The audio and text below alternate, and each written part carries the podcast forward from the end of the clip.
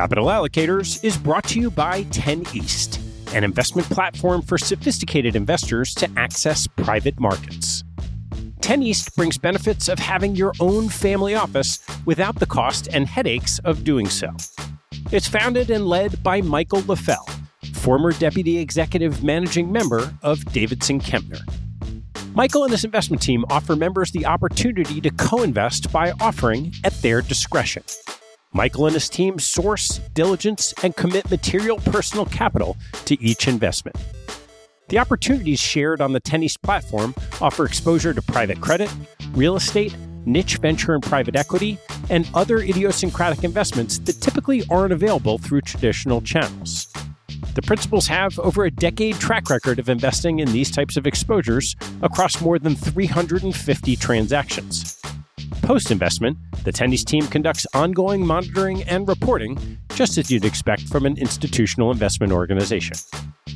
I've known Michael for about a decade, and after becoming impressed by the quality of 10 East offerings, its research process, and high quality investment team, I became an advisor to the organization and investor in multiple offerings. You can learn more and join me as a member at 10east.co.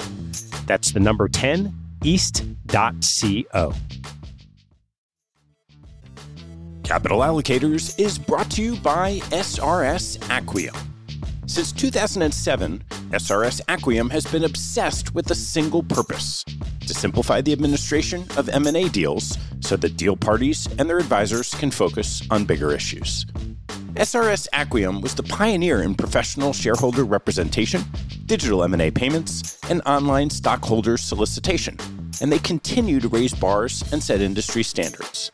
Case in point, their new VDR, which is changing the way deal parties think about virtual data rooms. No more tracking down thumb drives or asking how the VDR bill got so high. SRS Acquiom keeps deal documents securely stored on the cloud for as long as you want for one flat rate. And working with SRS Acquiom means you get the simplicity and stability of a single best in class partner from the pitch book through the last dollar out. 50% of US private equity firms and 40% of venture capital firms worldwide count on SRS Acquiom to optimize their deal process. To learn more about how SRS Acquiom is simply the smartest way to run a deal, head to srsacquiom.com. That's S R S A C Q U I O M dot com.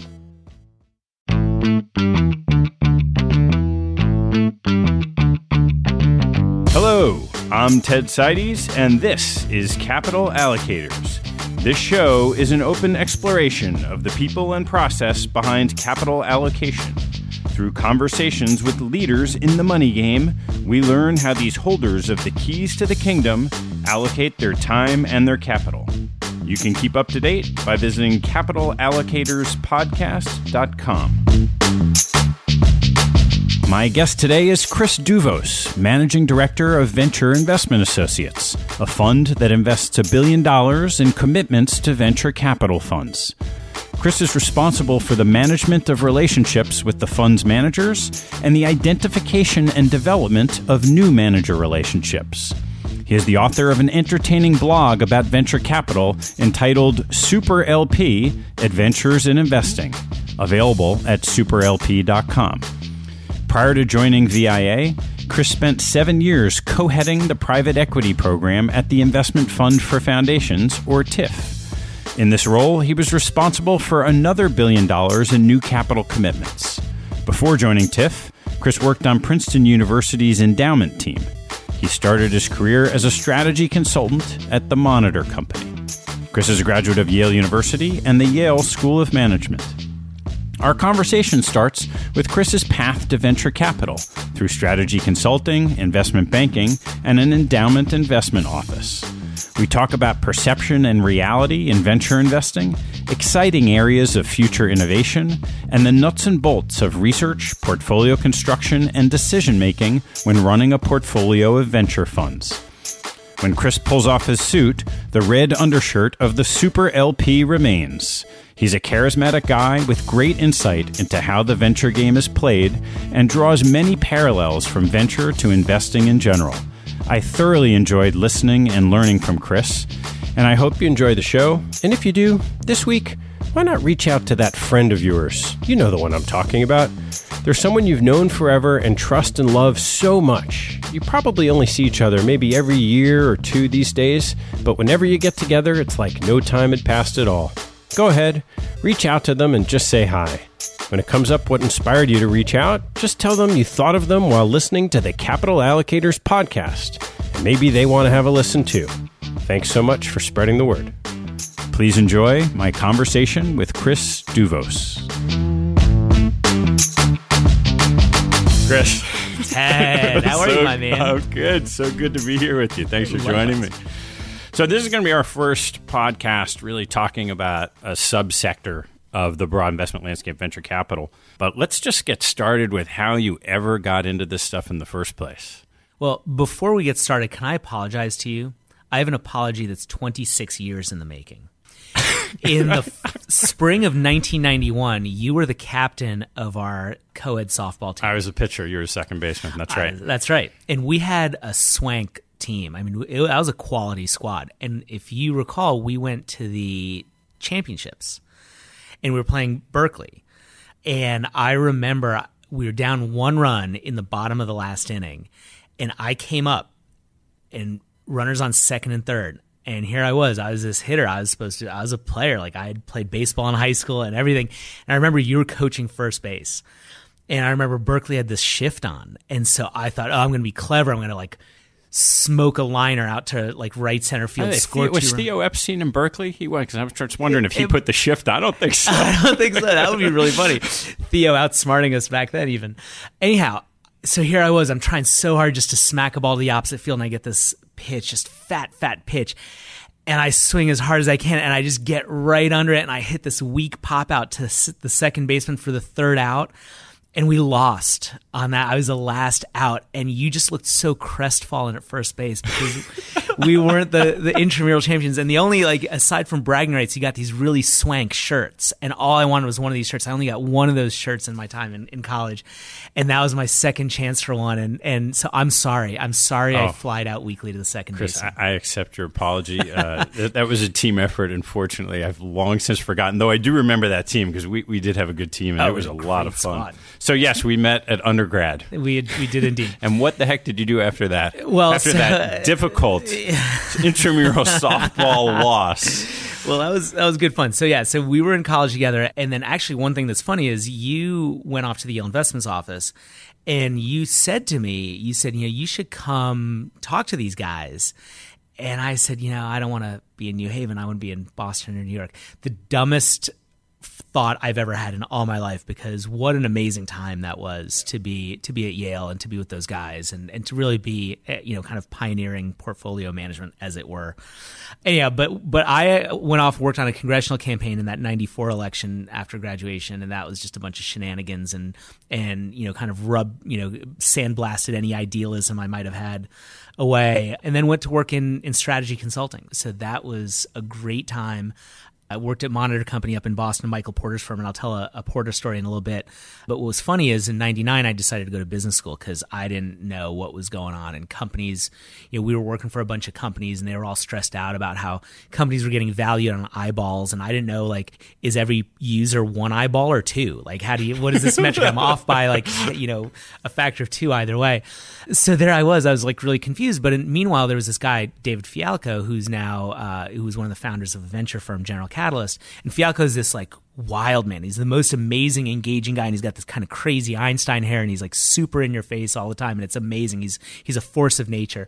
And I was talking to him about joining one of his companies potentially, and, and had interviewed, and he wanted me to join. And I said, I really need to go to business school because I need to figure out this eyeballs thing and actually learn something. And he goes, What? What? Douvos, it's 1999. Going to business school now is like studying geology during the gold rush. You're crazy. Get out of the classroom, get out in the, f- get, you know, get into the field. What's the matter with you? Well, you know, I, I take no satisfaction in the fact that that company was bust in, in 18 months, but it would have been an amazing experience. And I, you know, I would have ended up probably going to work at, at General Catalyst and life would have been, you know, radically different. But instead I went to business school and had this. Uh, my business school summer was uh, doing investment banking at Morgan Stanley, and that was an oppressive experience. Um, and uh, and so I got back to Yale and actually hung out with a guy who had been a year behind me, two year, three years behind you, um, Seth Alexander, who's now the CIO at MIT. And I was talking to Seth about how miserable I'd been at Morgan Stanley, and he said, "Dude, it's because you were an agent and you've got a principal's mentality." And he's like, "You should, you know, you should think about endowment management." He said, "You know, it's it's the most amazing job. It's like the closest you'll ever come to managing your own multi-billion dollar dollar fortune. You have incredible flexibility, uh, low liquidity needs, long, if not infinite time horizon, few tax headaches, a single client, et cetera, et cetera. This is amazing stuff. I said, wow, this sounds really amazing. Can I come work at the Yale Investments office? He says, well, no, because um, we, we like to hire out of undergrad like we did with Ted and me and Tim Sullivan and all these amazing guys. And so, uh, so he said, go talk to Princeton. They, they're looking to hire somebody. And I said, cool. And he said, and when you go to Princeton, talk about timber. And so I learned everything I could about timber. This is 2001. And I showed up at Princeton and I probably spent three of my five hours of interviews talking about timber and got the job. Right. And I, oh my God, to this day, I can tell you all about timber, which for a kid from Brooklyn where we have one tree, like, right, I mean, this is, you know, I always think like, you know, it's amazing. Like a tree grows in Brooklyn. We got one tree over there. Just to circle back, there's some contrarian thoughts coming into my head, right? In 1999, at the height of the internet bubble, you went to business school. Right. In 2001, when everything had started to shift, and you're talking about trees. Yeah. Well, so, you know, it's interesting because growing up in Brooklyn, you got to work harder, you got to be a lot smarter, you got to be a self-starter, all that, you know, all that good Hamilton stuff. And, you know, I, I learned early on that I couldn't play the game, you know, that other people were playing and uh, and so I always I always had this kind of you know how do we turn the cube on its side question right? How do we get a, a different a different angle? And then there was this like amazing moment I had. And I let, let me take a little detour because this is one of my one of my favorite stories. So when I was at Monitor my office mate was this amazing woman Jody and she had been president of the Harvard Womanist House and they were, you know, they were W M Y N. They weren't woe men. They were women, right? I, I respect that. She was just really amazing and, and, and but very kind of passionate about gender equality uh, and good for her, ahead of her time. And one of her big issues is co-ed bathrooms, right? Like she's always pushing for co-ed bathrooms. And um, why was she pushing for co-ed bathrooms? Because she's like, you cannot believe how much networking goes on in the men's room I'm like, I know exactly how much networking goes on. You go in, you do your business, you get out. Boom. Nobody wants to like jibber jabber while you're, you know, you're in there. Um, she's like, no, no, no, you don't understand. You have no idea. So it's Jody's last day. And uh, and here I am. I'm a big spender. I'm going to take her across to the Cambridge Side Gallery and buy her lunch at Pain to you know to, to, to thank her for being my my roommate before she my office mate before she goes off to law school. Last day, you know, celebrate Jody. And we go to the bathroom before, you know, stop in the hallway. And she turns right to go to the ladies' room. I turn left to go in the men's room. And I walk into the men's room and there's Mike Porter, who was, you know, the kind of spectral, ephemeral presence at Monitor. Like nobody ever saw him except like during the speech. He, you know, he's one of the firm's founders. And you know, he'd give the speech at, at Global Orientation and then you'd never saw him again. And oh my gosh, I'm at the urinal right next to him. And I'm like, oh, I now I'm going to have an idea of how much networking goes on in the men's room. So I go, "Hey, Mike, you playing a lot of golf?" Because I knew he was an All American in golf at Princeton, and he goes, "Funny that you say that. I was just thinking the other day that I should clean off my clubs." Ha ha ha. And we had a little jibber jabber, and there we go. We finish our business. We're washing our hands. I go, "Hey, Mike, I'm going to head off to business school in the fall. What advice do you have to me for me?" And he goes, "You know, here's your plastics moment, kid. Railroads." I'm like, "Railroads?" He goes, "Yes." Railroads. He's like, all of my students at the business school are into technology, media, telecom, startups, venture capital, banking, consulting. Nobody's going into railroads. He goes, a young, charismatic, putatively smart guy like you, you should be able to get into railroads. You'll be CEO of Burlington Northern within 15 years and watch, Warren Buffett will buy it. And I go, He literally said that. He literally said that. Isn't that amazing? Like the the foresight. I mean, this yeah, this is uh, amazing, right? And so we're kind of laughing about that. I go, all right, railroads, plastics, railroads. I got it. And we're walking out of the bathroom, and just as we're walking out of the bathroom, Jody's standing there, and we're walking out, and Mike looks at me and goes, "Hey, kid, how about we play golf this weekend?" It would be really fun to get the sticks out. And this is super pleasant. We can we can go out there and talk some more. Call my assistant. And he like pats me on the back and walks off. Jody's face turned red. Steam was coming out of her ears. It was just amazing. I the whole lunch I heard about. Now, I will tell you, I didn't call him to play golf. Nor did I go into railroads. I went into investing, but I got a great story out of it. But the essence of the story is that it, it, you know Yogi Berra said it. The the famous Yankee philosopher said, you know, you got to hit them where they ain't. And that's that's been an animator of my uh, of my investing history throughout. Awesome. So let's go back. You're, you're at Princeton. Mm-hmm focusing on timber, or were you? No, they're, they're smarter people than me. John Erickson was working on timber and uh, and real assets and stuff. So I was working. I spent half my time in hedge funds and half my time in private equity. And I remember in the in February of 2002, I went out to California, and I was driving down 280, which is a scenic road.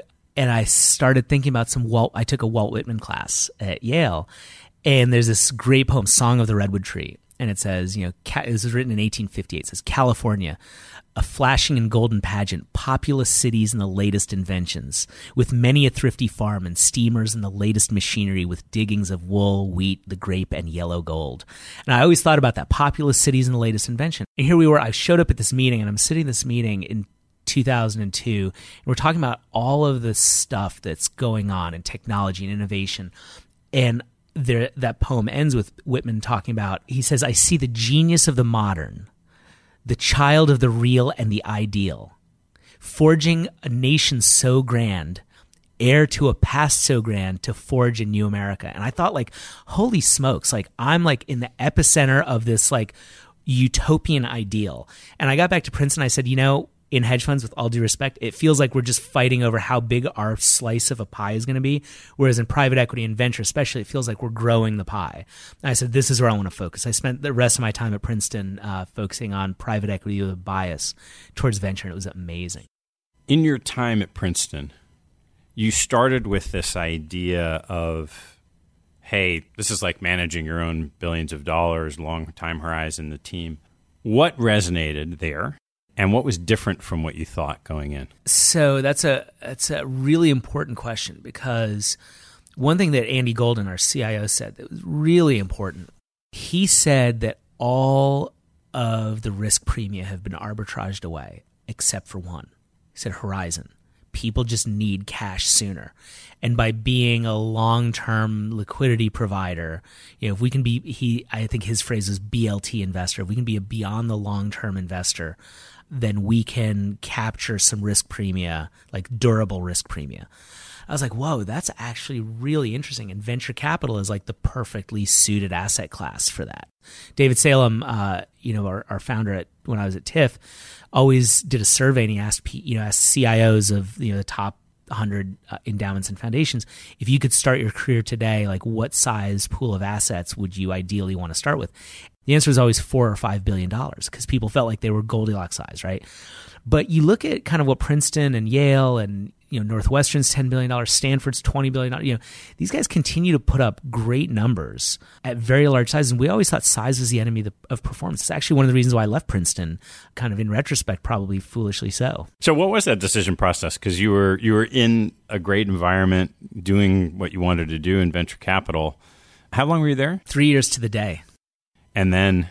So it's actually amazing because I had set a rule. You know, Herodotus was not only the first historian, but I call him the first investor because he would go around and you know you read the the histories by Herodotus and he says and then I was in the land of the Lydians and these are the stories that the Lydians told and then I was in the land of the Achaeans and you know blah blah it's like and I'm like, you know, I need to be in the land of the startupians. And so I made this rule, you know, because the way most people do diligence is they run up and down Sand Hill Road and they say, hey, Mike Moritz, who's good today? Hey, John Doerr, who's good today? And you're just getting this warmed over conventional wisdom with sometimes a, a healthy, you know, dose of politics on the side.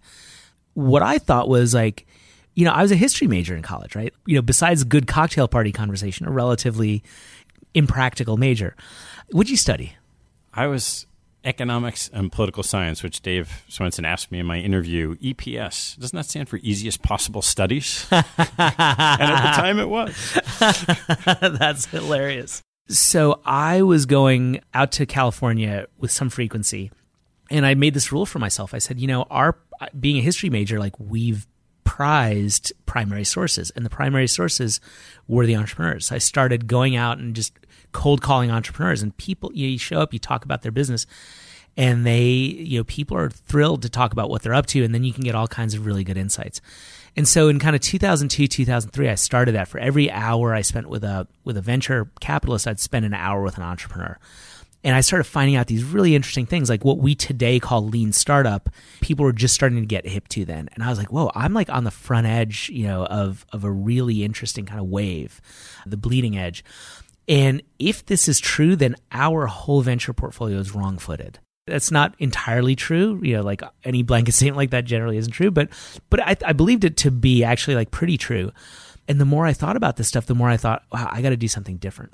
Meanwhile, kind of in late 2003, David Salem at TIFF reached out to me and he said, you know, we're looking for somebody to help co-head our private equity effort. And I've heard great things about you. And I'm like, oh, my marketing dollars are well spent. But I sat down with David and started talking to him about what I was seeing and about how I thought there was an opportunity. David's got this amazing, you know, kind of magnetic personality. He's like, you know, I hear the Clintons are like this. Like when you're talking to them, you feel like the only person in the world. And I was telling him about all the like elements of lean startup, and Dave just started. David started looking at me and going, "Yes, yes, yes, Chris, yes," like nodding his head. And you, I felt like I had stumbled on the most eternal truth. I had goosebumps, and he was like, "Chris." I want you to come on board and I want you to invest courageously. I want you to do some heroic investing. I was like, whoa, you've got me. Like, you've That's got awesome. me at hello, right? And so I was like, I came on board, and it took me about a year to get my sea legs there and like to really kind of formulate some hypotheses.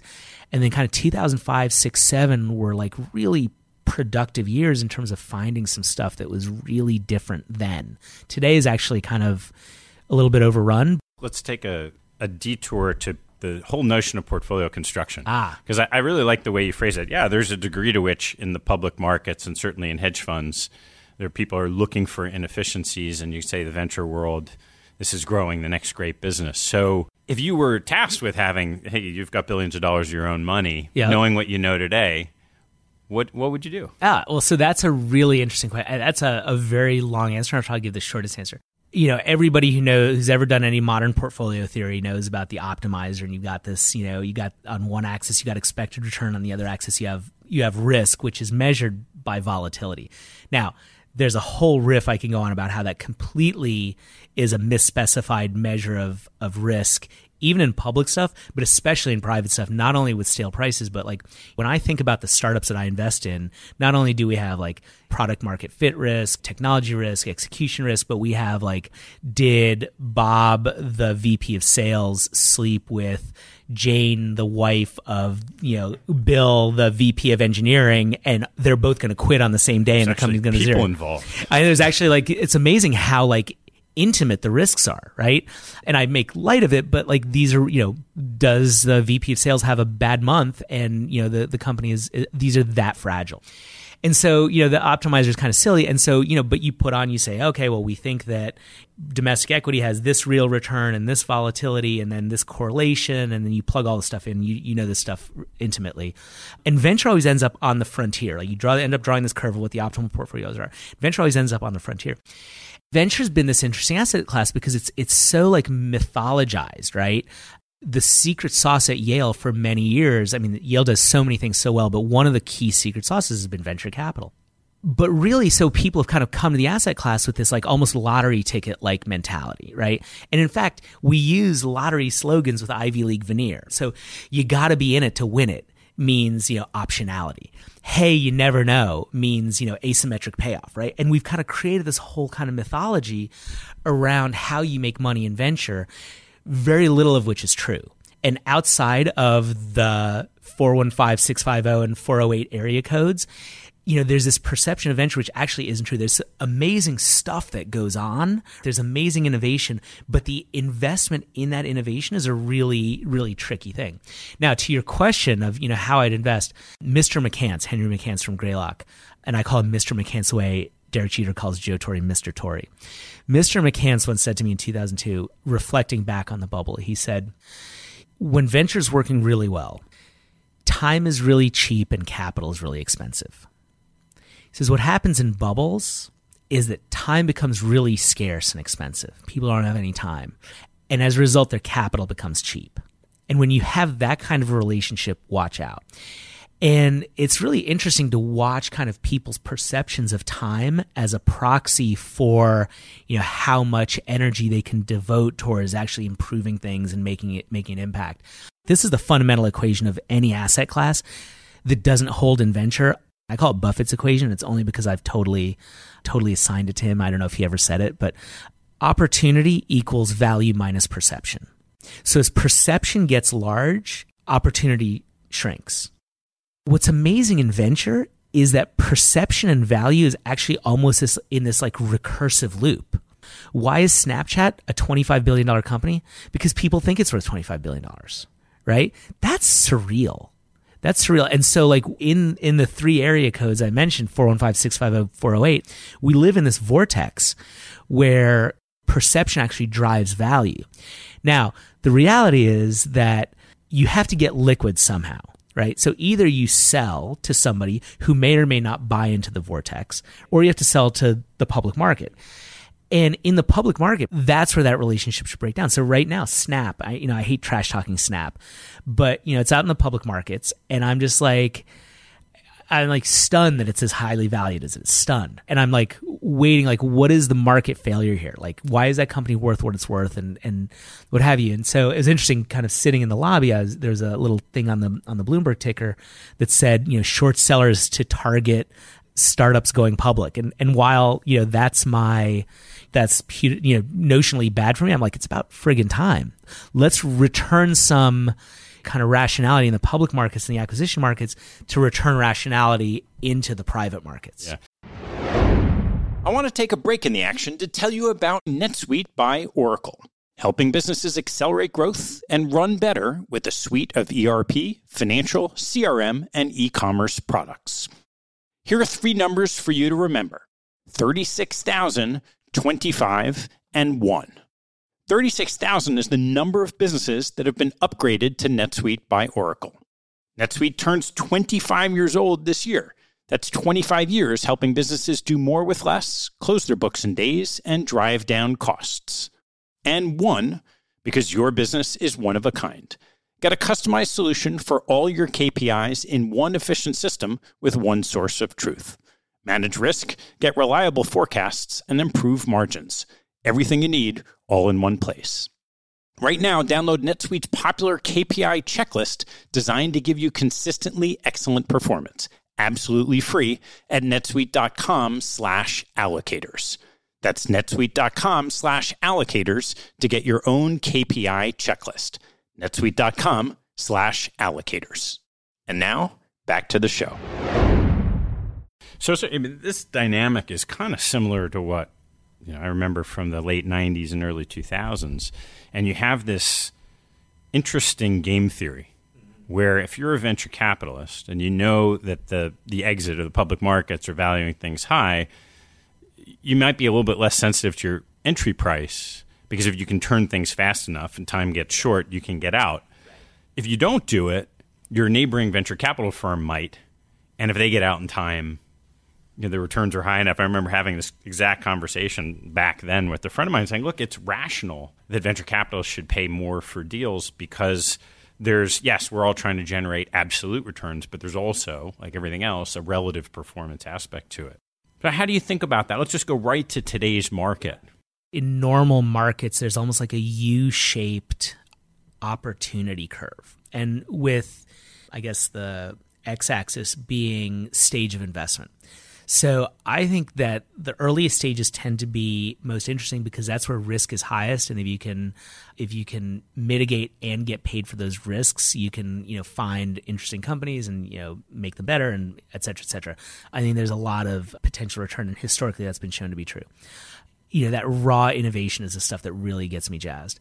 Then i think you get to the mid stage where you tend to have more price fluctuations and you know nature and capital markets both abhor a vacuum. And so when there's real opportunity in the mid stage you know later stage folks will come in and price things up. And so people say are there better risk adjusted returns in the mid stage i go i don't know how you risk adjust venture. The risks are so high as to be almost infinite so you can't risk adjust it. You can maybe time adjust it slash duration adjust it but that's nothing. And then i think at the other end you know you have high opportunity in the late stage if you've got the timing right right? And so that tends to be more of a beta market. And there's some people who have been able to be like have like systemically asymmetric beta in their favor, right? There's some firms that are just good at that over cycles even, but they tend, you know, they tend to be, you know, when the market stops, you know, left holding back. And that's my like history is having joined Princeton in 01, we were dealing with the wreckage of a lot of people who had been left holding those bags. From my perspective, I've always, I've always been a super early stage investor. The downside of that is that the holding periods are really, really long. So it helps that I've got investors of my own that have extremely long time horizons. They're all endowments and foundations. And so they're willing to get compensated for that, you know, that time. The other thing I'll say is that even now the early stage feels crowded. There's a lot of chaos capital, and we've seen crowdfunding come into the market. So I'm actually going yet earlier. I'm spending a lot of time literally running around college campuses, not like I'm going to find the entrepreneurs, but find like vectors into entrepreneurial seams. And college campuses are amazingly entrepreneurial hotbeds you know, everybody wants to be Stan- Stanford. Um, by the way, if I could short Stanford, I would. It's, it's, a fantastic place, but talk about perception. You know, kind of all those entrepreneurs coming out of there are so have very full perceptions of themselves. But there are other campuses that I've gone to that are producing kind of comparable talent and comparable ideas with much more humility. So I'm really curious how, in your seat, so you're running around college campuses looking for people, ideas, but ultimately you also need a bridge in between you and the venture capitalist who's going to fund those people or those ideas. So what are you what are you running around doing? You know, so it's it's a really interesting question. So um, and this is one thing I learned from Yale, right? Like Yale was unafraid to put people in business. And so I think back to some elements of, of my own history where I've been most successful is kind of finding people who are doing really interesting stuff and, and capitalizing them. So there are a couple of initiatives I've got going on right now where it's people who are focused on kind of university spinouts and maybe in some different areas like things like material sciences or, or hardware, where I found people who who are managers who will engage with people on these you know these kind of campus environments in a much more thoughtful way than I could. But it's important for me to be there and be on campus and, and kind of really get a, a sense for the zeitgeist. Which, by the way, I was at a school. I was talking to this this kid who's got this amazing device, and he's like, "Oh yeah, well, I, I was like, when did you start working on this?" He said, "Well, I was president of the medical device club." I mean, I, as I recall, when we were in college, like we had like the beer drinking club and the whiskey drinking club and the scotch drinking club, and you know, might have missed the medical device club. There's a notion of investors in venture capital that it's a little bit of a self fulfilling prophecy that everyone seems to know who the best venture firms are. They generate the best returns. The entrepreneurs want their money more than others. And so, if it was an efficient market and the, and the venture capitalists all knew who the best companies were likely to be, there's only a small number of them that get to back them. Is that true, number one? And number two, what was that model? You, you, sort of touched on this lean yeah. model. Like, what was that model that was different from the hey, you you have to be with the best or you shouldn't play at all? Right, right, right. You know, so it's interesting because you know when it comes to this question of you know you have to be with the best or, or don't play at all. I often think venture capital is like Congress. Everybody hates Congress but loves their congressperson. And so everybody like if if I ask 50 LPs to give me the top 10 venture firms, the top four or five will be on everybody's list, maybe in different you know places. And who are those top four or five? Just generally. Well, so you're list. talking about you know kind of Sequoia, Benchmark, Greylock, you know Kleiner Perkins, but you know here and and I don't you know I don't mean to you know kind of trash talk anybody, but but ultimately when you, you're talking about venture capitalists, they're capitalists, right? And, you know, those are all great firms that I just mentioned, but being capitalist, people understand the laws of supply and demand, right? And when there's more demand than there is supply, you know, price goes up. And so, you know, you see a lot of value capture by these by these funds. So they're taking higher and higher incentive fees, right? This is a endemic to all of finance. And they're growing larger and larger, right? So I just saw the other day, like today in the wire, you know, Sequoia has closed on four billion dollars. Four billion dollar fund. Four billion, a series of funds. So they've got the five hundred million dollar early stage, two billion dollar growth fund, a fund in China. You know, so it's actually like a lot of money. Now I'm sure those guys will make money, but the problem is, is this is what I call the Steven Bochco effect. So the TV producer Bochco did some really edgy, you know, artsy stuff, right? You know, Hill Street Blues, NYPD Blue, all these things.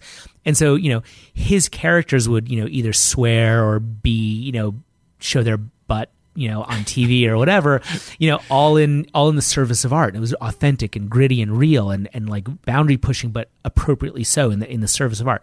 And then what happens is once that taboo is broken, then you get like Temptation Island and naked people kind of frolicking on reality TV, right? So what happens is so Sequoia goes out and raises four billion dollars, and then you know Billy Bob Joe's venture firm thinks they can raise $4 billion. And by the way, there's a lot of money coming to the asset class that, that they can. So, you know, this kind of value capture, I think, has fundamentally changed. You know, except for Benchmark, which has stayed small, kind of to their great credit, you know, a lot of these firms have grown so large as to make the arithmetic difficult.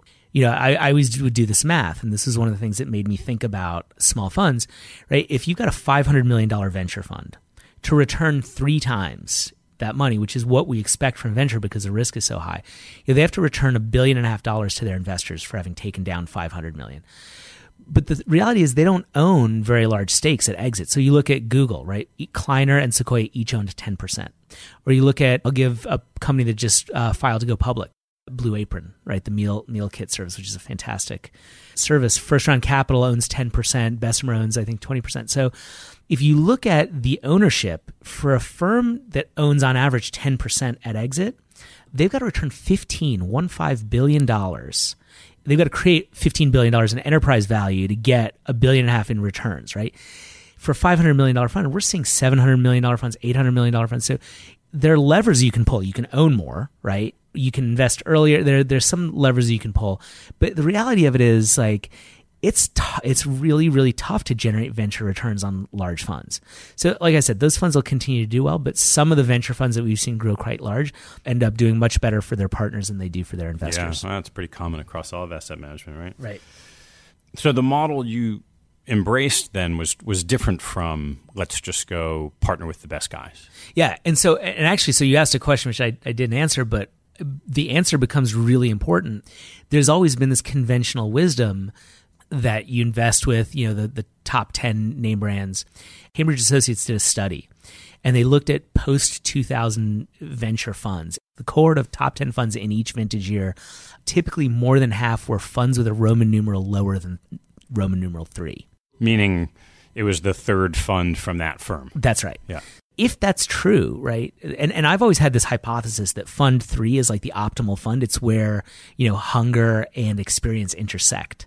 I've invested in a lot of fund ones and these guys make all kinds of mistakes, right? It sure. it, it, ends up being really labor intensive for me, which I actually really enjoy because I enjoy helping managers kind of find, you know, being being kind of a mentor and a consigliere to to these to these managers. But the reality of it is, it's people are always like learning on your dime in Fund One, right? But by the time you get to Fund Three, they've learned a lot of lessons, but they're still really hungry, and that's where they make real, and they're usually right size. So it's an amazing and fruitful place, as opposed to Fund Ten or Eleven, where you have, in in some cases, generational transitions or partners who have called in rich, or you know, kind of all kinds of retired on the job, whatever you have. It's funky, but so there's this real opportunity in kind of newer funds. So getting back to 2005, 2006, what had happened between 1998 and 2005 was, you know, between virtualized infrastructure, you could now rent stuff. You know, if you had a credit card and an Amazon Web Services account, you could start a company, right? A lot of stuff was open source. You could offshore some of your coding you could because you could rent infrastructure instead of buy you could do testing on a real-time basis right? Hypothesis time uh, hypothesis testing real time and you could build in response to demand not in advance of demand. So so much money was wasted in the late 90s because people had an idea and they spent 10 million dollars on infrastructure. The idea was crap and all these servers you know, know yeah. right? So my friend Josh Kopelman had this this realization that the first company started in 1993. It took him seven million dollars to get to first revenue. His next company is started in 1998. Took him 700k. Today, I would say that the you know to get to first revenue is the opportunity cost of unemployment. Basically, that's your cost. But that's really interesting. You know, the the corollary to that though is the barriers to entry have come way way down, which is which is a whole other thing. But that said, at the time nobody really got this so there's this huge capital gap where there are these companies that were starting and didn't need that much money to get off the ground, but venture firms were coming to them and saying, "Oh, we'll do, uh, you know, we'll do an A round with you know an eight million dollar check on on eight million dollars pre." These guys are like, "We don't need that much money. We don't need that much dilution. We don't, you know." So there, the capital gap was a really important thing, and there was a generation of funds. So first round and True were some of the really OATV not long after that, guys like Maples, which is now Floodgate, and, and Softtech and, and Baseline, these pioneers really figured this out. And there were like 15 or 20 firms that figured this out. Today, by the way, there are about 350 firms in this space trying to do this. And I think like 80% of them have an institutional backer, which is mind boggling to me. But at the time, it was like totally open field running. And these guys could, with very little money, you know, validate, disprove, or de-risk an entrepreneur's hypothesis. And then you had this huge value inflection. It could help set the portfolio company's DNA. It was like working in a lab, like a startup lab. And it was amazing. Like I'm getting chills just thinking about it. And there was this golden era from like 2005 through like 2010 or 11. And a lot of great companies kind of came out of this time. You know, you look at like Uber and Fitbit and you know, some, some of these great companies that were like, you know, kind of tinkered ideas. So one of the things is I've always been fascinated by venture capitalists. I remember this in my early years in the business business, they're like the eternal optimists. So we're sitting here in New York and financial markets, active management's been underperforming. Everyone is sort of pessimistic. There was always, you know, to Michael Lewis's phrase, the new, new thing, right? Palm based computing, and then it was the internet and the cloud and personalized healthcare. So as you look in your portfolio of, of the new companies getting formed today, what is the new, new thing? Oh my gosh. I almost think of it in a thematic way. And here's how I think about it. A friend of mine says that hardware is getting soft and software is getting hard. And what we mean by that is that you know hardware is basically commodity commoditized, right? And software is is everywhere. Eh, it's it's driving you know driving you, the the hardware in a phone is getting cheaper and cheaper, but it's a software where the value really resides and allows you to do kind of many things and software is getting hard. Like I, you know, we're sitting here, we're looking out at, at Midtown Manhattan, and it's you know kind of a dark day because it's a little bit drizzly, which is very foreign to me, being from California, a sunny and magical land. But you know, we've got startups that are working on you know kind of reactive glass that kind of tints you know with with the with the brightness. Somebody once said life is code, right? DNA, the AGTC sequence, right? Like that's just code, and we it's amazing the amount the advances in computational biology, right? There's this there's this melding that's really kind of portending this amazing future, right? And I think about some of the portfolio companies we've got. We've got, you know, kind of some interesting stuff going on in soft robotics, right? Like right now, robots can hurt you. Like they don't really feel that well, uh, or you know, around their space. They can sort of see, but if they knock you, you know, the joke is if you're in a factory, either the robot or the operator has to be in a cage so somebody doesn't, you know, the person doesn't get hurt. But, you know, we have these soft robots that are, act, you know, kind of made of nylon actuated by air. Like think of Baymax in, uh, in the, what is that Disney movie, Big Hero 6, right? So now robots can work side by side with people, or you can actually maybe strap these things on and they can, they can be kind of human augmentation. Some of the things we're seeing going on in AI that allow us to kind of process the world around us much faster and, and, and much more kind of in a real time way. There's so much amazing stuff going on that portends this really, you know, interesting future. People in Silicon Valley talk about the future of plenty, where scarcity is is gone. Things that were 10 years ago unobtainium are today, you know, kind of commonplace. And you've got these parts libraries and open source hardware and all this stuff. Like it's, you know, robot operating system, the ROS, right? That's open source. It's amazing what's going on, right? And so one thing that somebody said to me is they said, and this is Albert at Union Square, he wrote a great book and he talks about how on the internet, you know, content is free, information is free, and the marginal cost of delivering it is zero. What if we could, you know, make the marginal cost of del- delivering food zero? Right now, it'll never be that because there's still some fixed cost. But what if we could bring that way down? Like, you know, right now we have all kinds of issues, both economic, but as well as kind of socio sociological issues related to picking food right? Like, so, you know, immigration, like that's a big, you know, challenge. Well, we've got food rope, you know, we have portfolio companies that are berry pickers. Like they're these robots that, that can tell, you know, optimum ripeness, etc., and pick berries. That's really, really crazy. That starts to change the economics, right? And people, you know, we, in the future, hopefully we won't have scarcity we'll just have maldistribution and that's kind of the silicon valley you know mentality that i love there's a problem let's solve it so let's turn a little bit to portfolio construction so today, You manage a venture fund of funds. And so endowments, foundations will entrust you with capital, and you are going to find different venture firms. If you're a tech bug, you could easily drift, especially in the valley, to just investing in kind of the same types of, of firms or maybe the same types of companies. How do you think about portfolio construction? How much does it matter when you're investing in venture capital, or is it just the chase of great ideas? That's a really interesting question to which my answer has changed radically even in the last, you know, day and a half. you know, I'm kind of constantly cognizant of this question of, you know, uh, Buffett's equation, you know, opportunity equals value minus perception. And I, I tend to get really skeptical of, you know, areas that are overfunded. And as a result, you know, you could very easily build a portfolio. If you went and invested in the kind of the top 10 brand name funds, you'd have a lot of the same kinds of deals. Now they're all, they're clever folks and they, they, they know how to make money. So you, you might kind of get the best in class, but I'm looking for kind of different things right now because I want to hit them where they ain't. I've got like a hypothesis going as, you know, is there money to, to be made in material science, right? Are there other ways in which we can actually get venture returns by funding innovation in non-fund structures. I'm trying to be like quirky and different. Now here's the here's where I vacillate madly. I'm a huge advocate of concentration. I believe that concentrated portfolios, if you're a little inside baseball, and this is, I think, generally true about portfolio construction, like people kind of vacillate between kind of optionality and you know kind of diversification optionality and diversification on one side versus kind of conviction on the other right? And people always ask us like at princeton did we use sizing as a proxy? And i don't remember what answer andy gave but the answer i invented in my own head that i continue to describe to andy so i apologies if i've got it wrong is like we shouldn't pick and choose among our managers once we decide to hire them, the bar is so high that we should hit them hard. We shouldn't take these like little, you know, hesitation marks, right? Like I know a lot of people are like, oh, I'll throw a million dollars in that and see how it goes. That's you're not diversifying when you do that, you're diversifying. And so that, you know, that led me like in my in the fund that I spend most of my time on, my top four managers are 80% of the dollars. There are a bunch of reasons why you might do that, right? One is that your clients have other investments and so the concentration you take gets diversified away in their portfolio. It's a different question if you said, hey, this is just your money.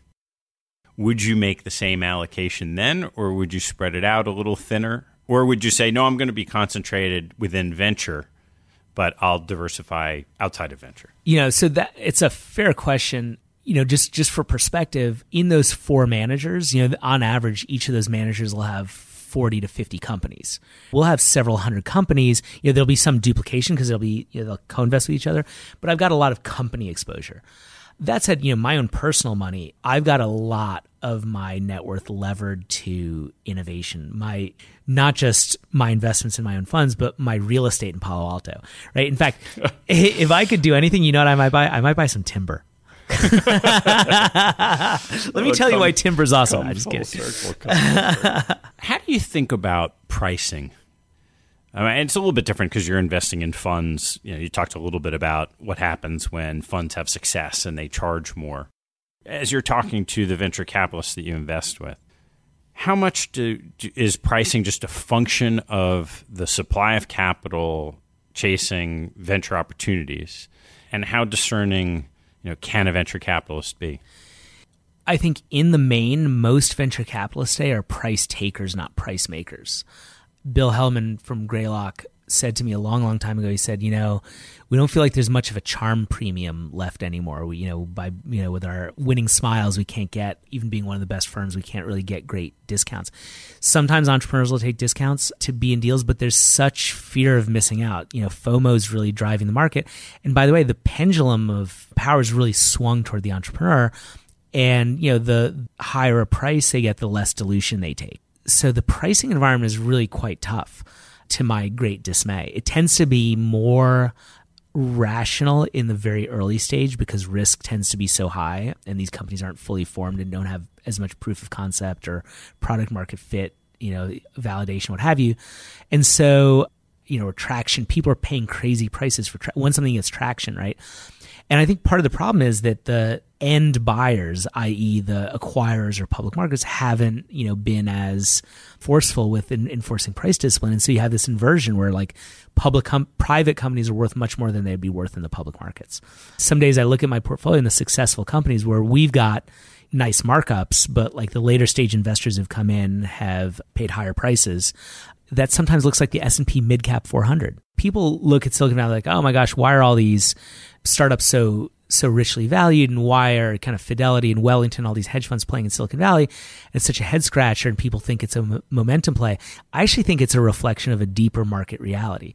There's this great article that the accountants at Grant Thornton wrote about 10 years ago, which was really formative to me. The phrase was the great delisting machine. And they talked about the market structure changes. So, you know, kind of decimalization and lack of research and all this stuff was fundamentally changing market structure in ways that made it harder for small caps to go public. So the whole emerging growth market that brought us, you know, Apple and Microsoft and all that is gone today, right? These companies need to be $100 million in revenue with three quarters of, you know, growing or shrinking losses or growing whatever there's a whole kind of rubric now that's much different than it was in the old days and as a result there's this the whole bottom decile of the market is gone right so it makes sense and historically the Ibbotson data would show that that was some where some of the best returns were so if your whole microcap public market has gone, where are you going to go for emerging growth companies? So it makes perfect sense for Fidelity and T. Rowe and all these guys to come in. The question is, how do you get liquid? How do you put the moolah in the kula, right? Cause that, the moolah in the kula? The moolah in the kula, because nothing counts. At the end of the day, you know, we can have these markups and, and kind of flout, you know, great quote unquote performance, but until the money comes back, it's just yeah. not so I, am really fascinated by the current market structure. I'd love to talk a little more about that. Uh, Mike Mauboussin said something not too long ago that if you looked back 10 or 15 years ago and you wanted to get exposure to the U.S. economy, you would invest in the S&P 500 and you invest in venture capital. Mm-hmm. And that was early stage and you'd kind of cover everything. Whereas today, the number of public companies, as you said, whether it's the bottom decile, has just shrunk. Yep and there's a void between early stage and now you have these later stage still private companies and there's a notion that the private market companies particularly in later rounds are rich maybe yeah. richer than what the public you know it might be a down round to go into to the public market we've seen a version of this before that didn't end well in the early knots if you fast forward five years from now what are the two or three different outcomes that we, we that you think we might see a few years down the road? I think one thing that's really critical is that the venture ecosystem continues to produce companies that fundamentally change the world, right? That's almost cliche where I'm from. But if you look at it today, you know, the largest transportation company in the world, Uber, you know, doesn't own any transportation assets. The largest, you know, lodging company, Airbnb, by some metrics, owns no real estate, right? The the largest retailers own no inventory, right? This is actually a world change, and some of these companies are are private. Now the question becomes, you know, what are the you know what are the valuations? We've I think over perceived this stuff. The reality of it is and and you ask an interesting question because you say, you know, what conversation are we having two to three years from now? I think I'm going to take the easy way out and I'll say the what's the conversation we're having 10 years from now?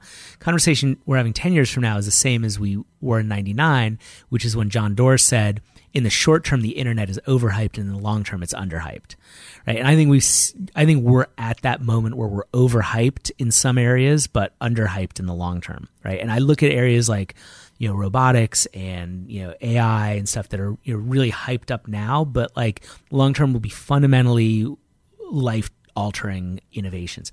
The question is in the short term, does it, you know, do both venture capitalists, acquirers, and public markets allocate that capital appropriately? I often talk to entrepreneurs and say, you know, once you take venture capital, the venture capitalist business model is your business model. You've got to get liquid at a number that makes sense for them. And entrepreneurs love vanity valuations, right? They love having the billion dollar company makes, you know, makes them feel good, makes them they have something to talk about at the battery or what have you high valuations are good because you take less dilution, etc. But the reality is when you have a high valuation, it starts to limit your options. And I think we're starting to see companies that were highly valued that had a moment where they could have been acquired or gone public if they were you know less richly valued but that moment's passed and now either the company is kind of plateaued or they've got a disruptor themselves you know the disruptors are going to get disrupted and i think that's going to be that's like the sad story for me that I'm worried about kind of two to three years out. Like we had companies A, B, C, and D that were great businesses that could have really done something, but their valuation really tripped them, you know, tripped them up. And, and that's a self inflicted wound. I'm really curious about how you spend your day mm. because we talked a little bit about sourcing, being in the valley, going to college campuses, whatever it is to find ideas. We talked a little bit about um, the diligence process and talking to entrepreneurs. How do you how do you monitor your portfolio once once you've made these commitments? These commitments are ten years long or longer. Yeah, you now are in long term relationships, some of which go great, some of which don't. Yeah. You know, it's funny. It, it, takes a lot of patience to invest in venture capital funds because the average venture partnership lasts twice as long as the average American marriage. Isn't that crazy? Average venture fund goes 10 years plus, you know, kind of three, four, five one year extensions. You know, that kind of that has some implications for partnership dynamics. So you've got to be on top of like what what's going on inside the funds, and you know, are, are there are there tensions? It's a, it's this like microcosm of like organ, organizational you know behavioral dynamics and then you've got to understand you know kind of what they're doing in the portfolio and how they're adding value and what you know how the companies are progressing and, and, and what have you so in a typical day, you know, it's funny if I were to look at, you know, an average week, I'll take an average week because some there's you know it'll be lumpy, but in an average week, the kind of classic day, I'll have a meeting with an existing manager to talk about their portfolio, try to understand what's going well, what's going poorly. I'll make some mental notes about, you know, where can I cross reference, you know, the things they're saying to see if they're, you know, kind of full of it or if they're actually being authentic and clear eyed very often I'll have investors come through, probably like two or three days a week, I'll have an either existing or potential investor come through, and I do this great Palo Alto wor- walking tour, which is like a tour. There's some great stops on it. I was a tour guide in college, so I can do the the the storytelling and walking backwards and and what have you. But you know, the history of Palo Alto is very much the history of the American electronics industry. And so there's some great stuff. So we'll, you know, that'll be an hour and a half. I'll meet an entrepreneur to talk about their business and understand their venture capitalists. I'll hopefully have had, you know, kind of a, a neuron fire from a conversation three days earlier with a venture capitalist that invested in the company that, you know, to kind of triangulate how they're doing that's basically what I do. And then I'll drive up to San Francisco to my favorite robotics lab and go see what's going on with with one of my favorite robotics companies. And then I'll drive down to San Jose and and see what's going on in AI. It's it's just like being out there. Like I don't actually sit still, and part of it is because I have ADD. um, but uh, but mostly I just can't sit still. So when you synthesize all these meetings, all these communications with people across the food chain of venture capital, at some point in time, you then have to make a decision. Yeah. So there's a, a fund that's coming back. You know, fund three was great, but now it's fund four. Yeah what are the kind of critical factors that ultimately go into that decision of whether you're going to back either a new fund or the next round of a fund you've been with? Yep. Well, to simplify it, I need to understand the people. I need to understand are they distinctive, outstanding? You know, how is it that they have a competitive advantage that's somewhat durable? Understanding that that's a wasting asset understanding the strategy. So the strategy has to pass my smell test, but also needs to be interesting and additive. And importantly, there needs to be a resonance between the people and the strategy. Out of the people and the strategy fall their portfolio. And the portfolio is it's the people and strategy in action, and the proof of the puddings and the tasting. So that's where I spend time with entrepreneurs and kind of that helps me, that gives me a window into kind of how these people behave. And is, are your preferences for a venture capitalist that has kind of the right network of companies and the ecosystem to help uh, an entrepreneur build their team, or is it more their insight once a company's launched to know strategically what markets to go to and, and how to make changes on the fly? So, one of the you know great venture capitalists ultimately are great consiglieres. They've seen everything. They can help you know, but you know one conclusion I came to is that, you know, no person has a monopoly on wisdom.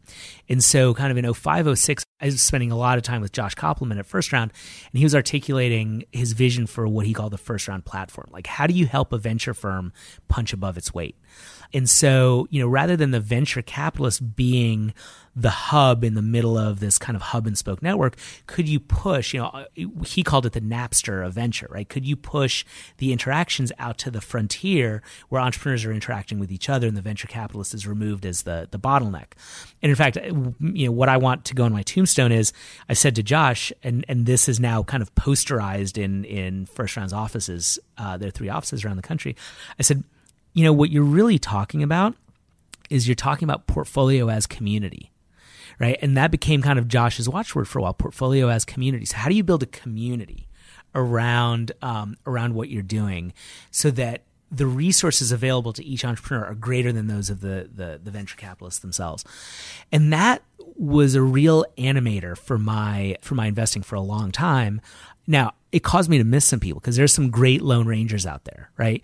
But I look at first round, True, Data Collective, these guys that kind of form the backbone of my portfolio, and those guys are all bring resources kind of greater than themselves to to to bear. I want to talk a little bit about fees. Mm. Um, now we've gone through this sea change in the public markets, where if you looked at the returns from the last ten years compared to the ten years before that, particularly in the hedge fund world what used to be a low mid double digit net return became a mid single digit net return and the and the fee structure didn't evolve. Yeah. And as a result of that, the fees that hedge fund managers charged, you know, 10 years ago and then for the most part still charged today are just too high as a percentage of what's being delivered. You look at venture capital and we've we've started to see it. You could look at Yale's numbers from the last 10 years compared to the 10 years before you had astronomically high returns, which meant that, as you said, as, as long as there's demand for the right venture funds, they can charge more and more. Uh, as a fund of funds, there's a layer of fees. But we also are in an environment where things might be a little more expensive. And again, as long as the total net returns are high enough, there's a big pie and everyone can eat from that pie. Is there much discussion in the venture world today about fees, or are people still more concerned with access that they're willing to pay that they they the investors in venture capital funds are price takers and not price makers. It's it's very much despite you know my raging against my shouts into the into the wind. You know we're still very much price takers now. There's some groups that are kind of pushing groups like ILPA, but they tend to push on on the larger funds. You know the the, the Blackstones, the people that tend to take a lot of money from the the state plans. But in venture world, you tend not to see much pushback. In fact, what you're seeing is a lot of people are now kind of going to higher carries after hurdles. So there'll be a 20 carry up to a two and a half or three X, and then it'll kick up to a 30 carry. And I fought that for a while and, and it, you know, it's, it's sort of become market. And the reality of it is if somebody can deliver me a 3X fund, I'm glad to. So then the discussion becomes around, okay, well, what are the catch ups and, and, and what have you. So the just you know I try to, you know, they've already breached the line. Now I'm just trying to make sure that that we get our wounded away. Um, but like at the same time, like uh, uh, one example that was really instructive to me was we got when I was at Princeton, Sequoia raised a fund in 2003, and they sent docs around, and we were very diligent. We sent our docs out to our law firm, and they came back with like three pages of comments, and, and we sent them to Sequoia. And we got a call from the lawyer, and he just said, "I just want you to know the documents are as is." So for the top firms, and you know, kind of going back to something I said before, if you put 50 LPs in a room, you know, there'd be f- and ask them to list their top 10 firms, there would be four or five that were kind of acclimated to this as the top, but the list would probably encompass 40 or 50 firms, right? Because everybody's got their own favorites. And a lot of those funds can, you know, because they're oversubscribed, they, they can they can set the price. I want to turn to writing. Uh, you are the Super LP. You have a blog called Super LP, uh, some of which has just been fantastic to read over the years. Thank you. And I'm curious, why do you write the blog? And what you know, what purpose does it serve uh, for you and and for your investors? You know, it's funny, and I have to say beforehand, you know, it's called Super LP not because I have any aggrandized vision of myself, but rather because I was once in London and I underpacked and I went to a meeting and I rewore my suit and the shirt, but I I was gentlemanly enough to change my undershirt and I was out of white t-shirts and so I had this red t-shirt that I was going to work out in and and I went to this meeting and I had the top button open. I didn't have a tie on, and somebody saw my red shirt underneath, and they said, "What? Are, what are those? Your Super LP underoos?" And I said, uh, and a nickname was was born. So uh, you know, it's funny. You know, blogging, as you'll recall, was huge in like 05, 06, 07. You know, it was really on the front end in 05, but like by 07, 08 was huge. And so uh, I was talking to Josh Kopelman, and he was like, you know, you've got a lot of interesting stuff to say. He's like, but importantly, like, there's a lot of people saying stuff. And he's like, you're not any smarter than the next guy. Thanks, Josh. He goes, but you're at least 20% funnier. So if you can capture that voice in your writing, he's like, you'll get an audience. And I thought, you know, I did have something to say because there weren't any people in the LP world blogging because it's a very kind of quiet business because nobody wants to say anything you know dangerous or controversial. So i thought you know i can be edgy but not scary. I can talk about different issues and i can educate people because i was hearing from a lot of people. A lot of people had come into the business in 0102 kind of following Swensen's book. A lot of people had kind of built out their teams and so there were a lot of people coming in and I, it was a way for me to kind of mentor the next generation and so I really had a lot of fun doing it. I, I started doing it a little bit less just because it's a little bit time consuming. But every now and again, the spirit moves me. I try to kind of capture that voice and that spirit and, and really kind of you know educate and cajole and and inform and it's it's a lot of fun and it builds great kind of community engagement great so a few closing questions for a little bit of fun what advice would you give someone early in their career railroads well, uh, you know, so this is the advice actually that I'd give. You know, most people are so animated by career risk. And you know, if you, I, I, was a consultant, so everything's a two by two matrix. And if on one axis you have, you know, kind of being wrong or right, good decisions sometimes have bad outcomes, right? You're sometimes unlucky. So there, that's a distribution. So you will sometimes be wrong. Acknowledge that. And then on the other axis, you, you, you can be with the crowd or you can be alone, right? And so many people are afraid of being wrong and alone, right? This is what David Salem really reinforced me. They're so afraid of being wrong and alone and taking that career risk that they migrate from being alone and having conviction to being with the crowd. But when you migrate towards the crowd side, you take the right and alone box out of play. And that's where fortune and glory reside. And if you can be right and alone, that's where you can, you know, kind of invest courageously, invest heroically. So I would, that's the bit of advice I'd give people is think about your special advantages and how you can be courageous. What is your favorite thing to do that is a complete waste of time? well, waste of time is all relative. I will say the thing that takes up a lot of time because I don't want to call it a waste. Um, I coach little league, which is, as we say in California, hella fun, and particularly I pitch batting practice. I think I'm going to be the first first little league coach ever to require Tommy John surgery. but it's like this great like here I am I'm like all stressed out about company X that's flailing or you know company B that's getting traction but you know is going to get overpriced the next round or or the fact that you know we're going to bow before our robot overlords in 10 years and will we have universal basic income and you know how are people going to live I who even knows and you know I get to throw strikes and that just clears the mind like nothing else. Well, Chris, I'm, I'm glad your pitching's improved because uh, you know we don't need to circle back to what happened with your hitting on a key moment. All right. What phrase did your mother or father repeat over and over that most stuck with you? You know, my dad always said something. My dad's a, a taxi driver, and he, you know, he lived a, a hard scrabble life, and and you know, kind of understood interpersonal dynamics as well as a lot of people I knew. And he said, he said, my son, in life, somebody always has you by the balls. All you can control is how hard they squeeze. And I'd sit there and go, wow, you know, and I think about that a lot. It actually helps me understand kind of why people do certain things and understanding what people's incentives are. You know, uh, you know, in New Haven, they, you know, economics class might have, you know, given us, uh, you know, kind of more fancy Ivy League lingo for that, but it's it's a really important insight. That's great. What was your favorite sports moment as a participant or as a fan? I'm going to give two answers to that question my first answer is actually being a spectator at a ball game of my son's. So here, here's my son. He's a great ball player, but he doesn't look like a ball player. I'm like, I don't know how many times I have to ask him to tuck his shirt in or tie his shoes or, or what have you.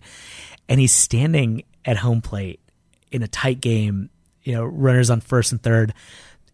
And this mom was just saying to me, she's like, Could you ask your son to tuck his shirt in, please? And on the very next pitch, he had a double in the gap to to knock in two runs. Vindication. Yeah, Billy Beane was watching. exactly. Yeah. What, what's yeah? So my favorite moment as a spectator was the Aaron Boone home run to beat the Red Oh, Sox. yeah. So my good friend Pete Kingston, who's now at PRIMECAP Management, he's a great guy, really smart guy. He worked with me at Princeton. His brother at the time worked for the Padres, and so we got some awesome seats on a lark. Like we just went into this game, and we were in the upper deck. And I just remember Wakefield threw the pitch, and Boone hit it, but because of where we were, we are in the third base side and in left field, about halfway halfway up the left field line because of where the ball was hit, we lost sight of it because it came flying out on arc, and it was clear that if the ball was fair, it was a home run. And we saw the white ball arcing high against the dark night until we, you know, it kind of hit, hit its apogee and hung there just for a second, like the moon in the distance, and and you know, kind of paused almost as if to tantalize us, and then started falling and, and in this kind of low graceful descent, and then it fell first below the you know the the kind of line of the people who were all standing to see it land, and then uh, below the the deck. And I didn't know if it was gone, and so I looked over to right field instinctively to see how their reaction was. The people in the stands, and everybody started jumping up and down, and so we started jumping up and down. And I looked to see Boone trotting around the bases, and it was I've never been. I'd been at you know kind of Mariano Rivera closing out World Series games, you know ALCS games.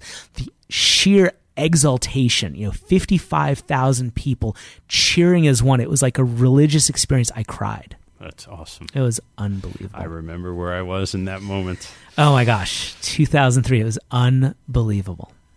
So if you could start over today, hmm money was no object, and you couldn't be an investor, Mm. what would you like to do? Wow. You know, there's the obvious answer, which is I'd love to be a ball player, but but alas, talent and genetics and and lack of inclination to bust my ass that hard uh, all conspire against me. What do you know now that you wish you knew 10 years ago? you know, I'm very aggro.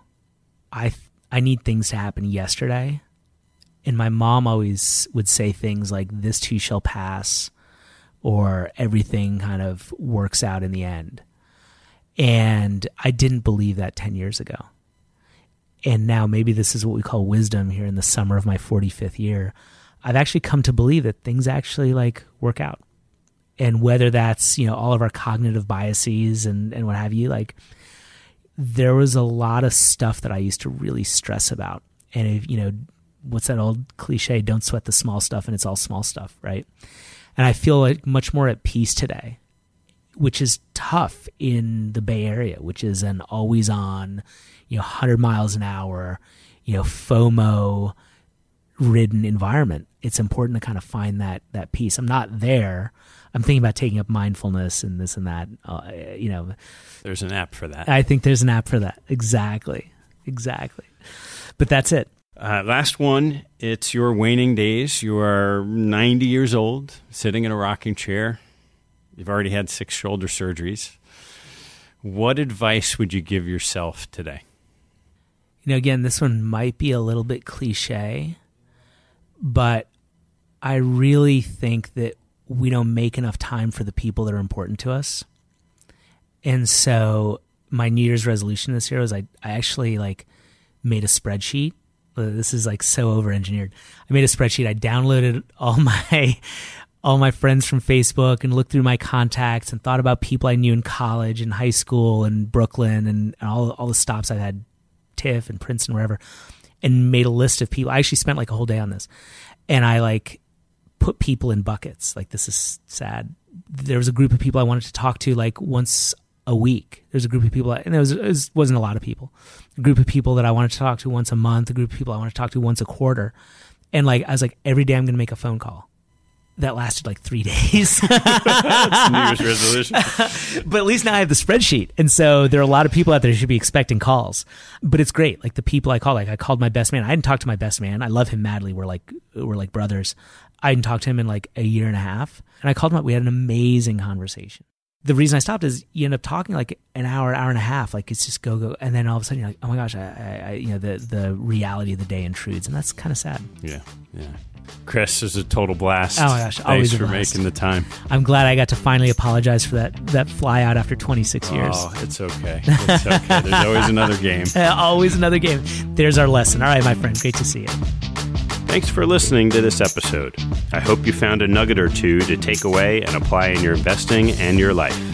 If you've liked what you've heard, please write a review on iTunes or Google Play to help others find out about the show. Have a good one and see you next time.